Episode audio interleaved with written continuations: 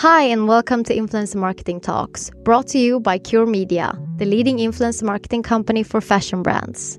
This is your weekly podcast to learn more about consumer marketing in the digital age and all things influencer marketing in right around 15 minutes. I'm Frida Ekholm, social media manager at Cure Media, and in this week's episode, we're proud to present Healy Fleetwood, marketing director at Polarn Pyret a leading heritage brand for high quality kidswear in the Nordics that has been around since 1976. Healy will share insights on how to reach female millennials with kids, an audience that is the number one target for many brands out there today. We will also hear Healy's thoughts on how an established brand like themselves stays top of mind as the competition increases, and how to turn new customers into loyal buyers. Finally, we will discuss two hot potatoes in the industry, namely whether it's right or wrong for influencers to include their kids in their social posts, and how to communicate around sustainability in a way that is credible.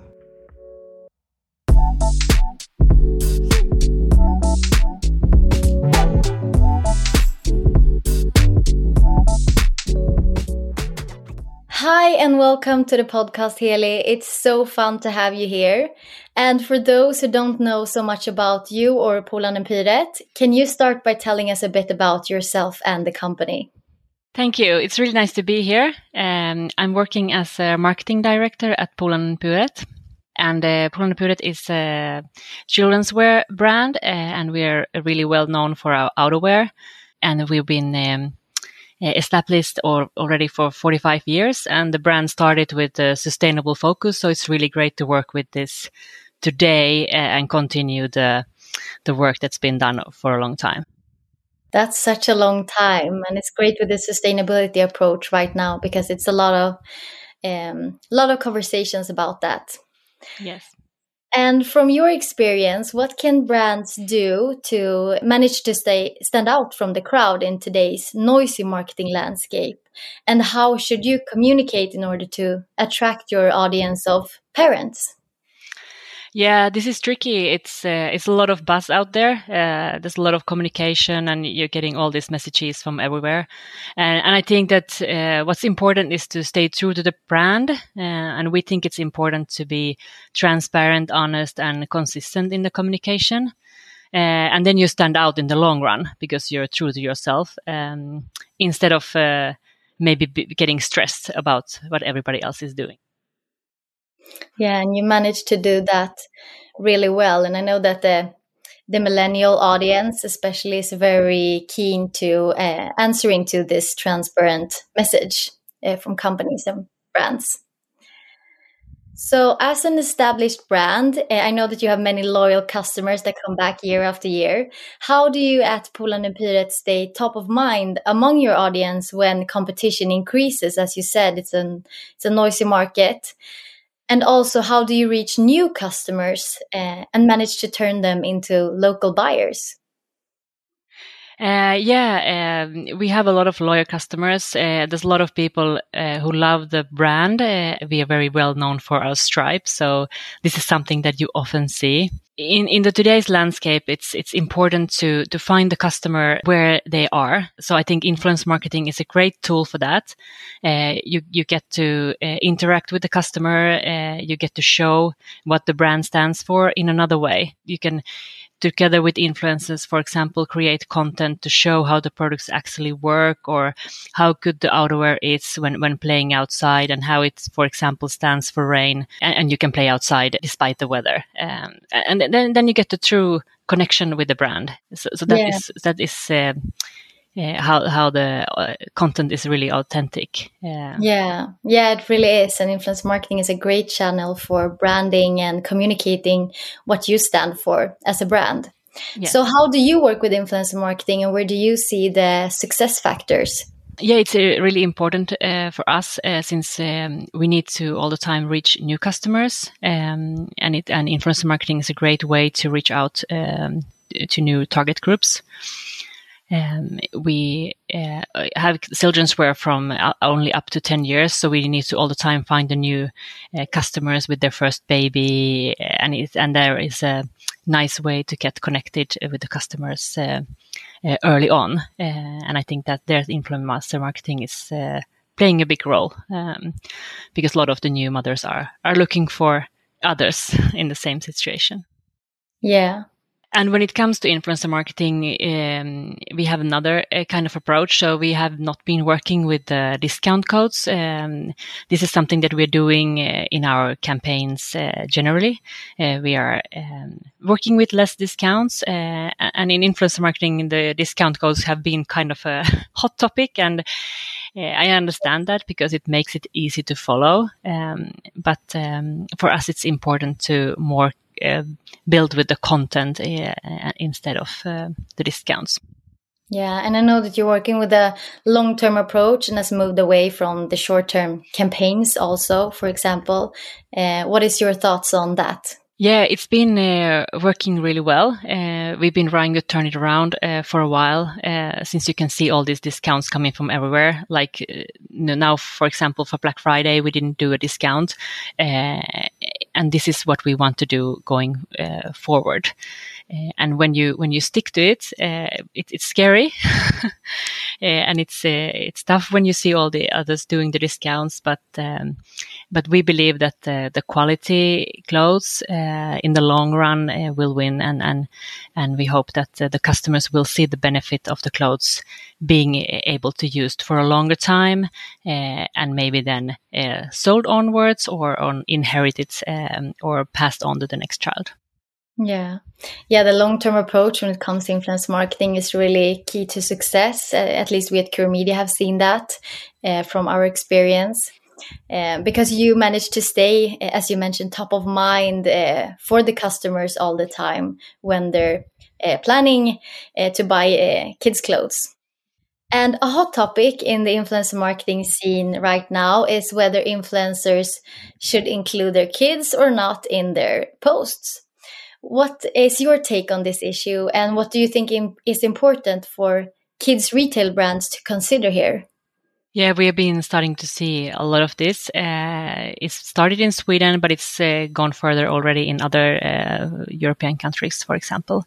Uh, for example, we work with Germany, and there you don't want to at all uh, show the children anymore um, with their faces. Yeah, that's um, interesting. Yeah, and we are adjusting. Uh, it's it's been working for us. You can see the kids, maybe they're playing and you don't see their faces. Uh, and we really want to respect the choice of the parents uh, or the older kids can choose themselves if they want to be shown on social media. So so we think that it's important to to find other ways uh, to work with this. Um, and we always go with the children first. So we we want to be do what's best for them. Yeah, that sounds like a really good approach. And it sure is a tricky question. And as you said, it's interesting that it can differ from market to market very much. So there it's important that you have this market, um, this local market knowledge. And a big asset that comes from influencer marketing is the beautiful content. In which ways do you at Polarn and Pyret incorporate this influencer generated content into your other channels? For example, organic social channels and your website? And what effects can you see from this? Um, since we use influencer marketing already as a part, so we so we plan uh, to have it as a part of the campaign, uh, and then we lift it in our social media and on the website uh, quite often.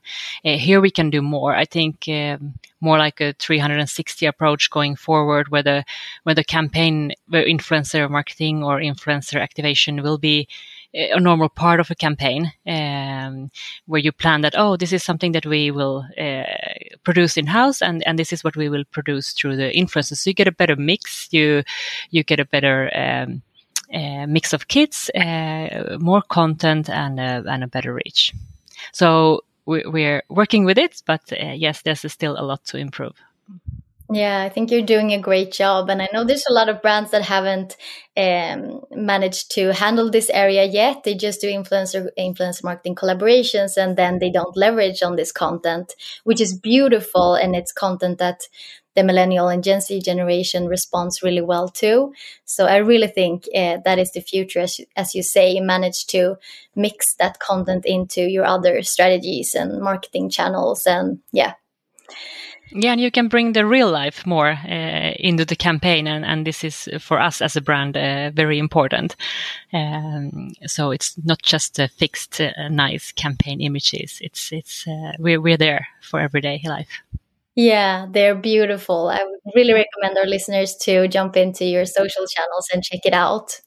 And finally, another hot, hot topic in the industry right now is sustainability. And we touched upon this in the beginning, but and I know that Polarn and Pyret is doing a great job here, and you're really in um, in lead. Can you give any examples of what you're doing within this area and what you think is important when it comes to communication around sustainability? Yeah, we are working it with different approaches. Uh, as I mentioned, also the quality part uh, and the, how the clothes can be passed on. This is really important for us, and we're we're working with something that we call uh, three kits in every garment at least. Uh, this means that every garment, every clothing item, should be used at least uh, for three kits. Uh, and and this is something that we we can show uh, since we have items that we passed along for years. Um, and and for example, uh, myself, I had a bought um, a baby body uh, in 2008. Uh, I, I, bought it from uh, secondhand, uh, and now it's been used for five kids. Oh wow! And it's That's still amazing. it's still in great condition. And now we will save it for we won't be able to pass it along, so we will save it for for our kids. I think. wow, that really stands for great quality for sure. And as a part of that, we've started the second hand in all our stores in in the Nordic countries, and um, it's been uh, received really well by our customers. Uh, we started with the outerwear, uh, and it was a success. And we've added now uh, other items like jeans, uh, wool, uh, and um, now all baby clothes can be returned. When you return it, you get a voucher, um, and, and, it's really been working really well. And and we been getting really nice feedback uh, for this uh, service. So we, are trying to um, work with the sustainability aspects in, in different ways. Yeah. And when we talked earlier, I just need to mention this. You, you said that some garments in the secondhand shop are up to 25 years old. And that's crazy good. Yeah, we've been seeing items that we didn't know existed, uh, and it, and you have to check for the label. Is this really Pull&, and uh, so yeah, it's been uh, it's been fun. We we had these jeans jackets coming back from two twins. Uh, they were 25 years old, uh, and I think some of the items are like 30 years old. Uh, so yeah, some of them we might have to keep and not sell forward. yeah, that's so unique. Yeah. And the three kids in each uh, each garment or clothing item. You you said you're measuring this uh, among your members. How how do you measure that?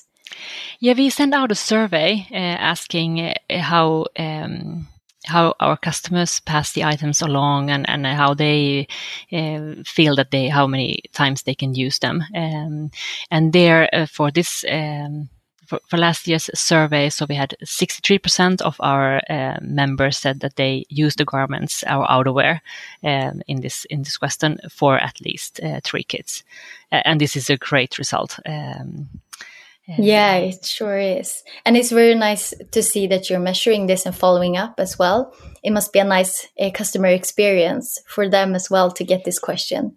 Yeah. Uh, and as a complement to that, we don't want them just to be used and passed along. We're also trying to make the clothes last longer uh, for each child. So, so we're making these new um, uh, we, we, had this new um, outerwear called FlexiSize, so you can extend the garment, so you can use it for a longer time for every kid. Then then you can put it back into the uh, starting point and, and and use it again. This is uh, also uh, fantastic because it gives a great value to the item. Yeah, it really does. So interesting to hear. And kids grow so fast, so it's it's it's pretty practical to be able to extend the clothes. We're doing this even even for our other uh, clothes, so you can uh, extend the sleeves, for example, on a shirt. Wow, that's so cool. You have a lot of good initiatives going on, and uh, I'm sure that will uh, we will see more of this uh, in the coming years as well.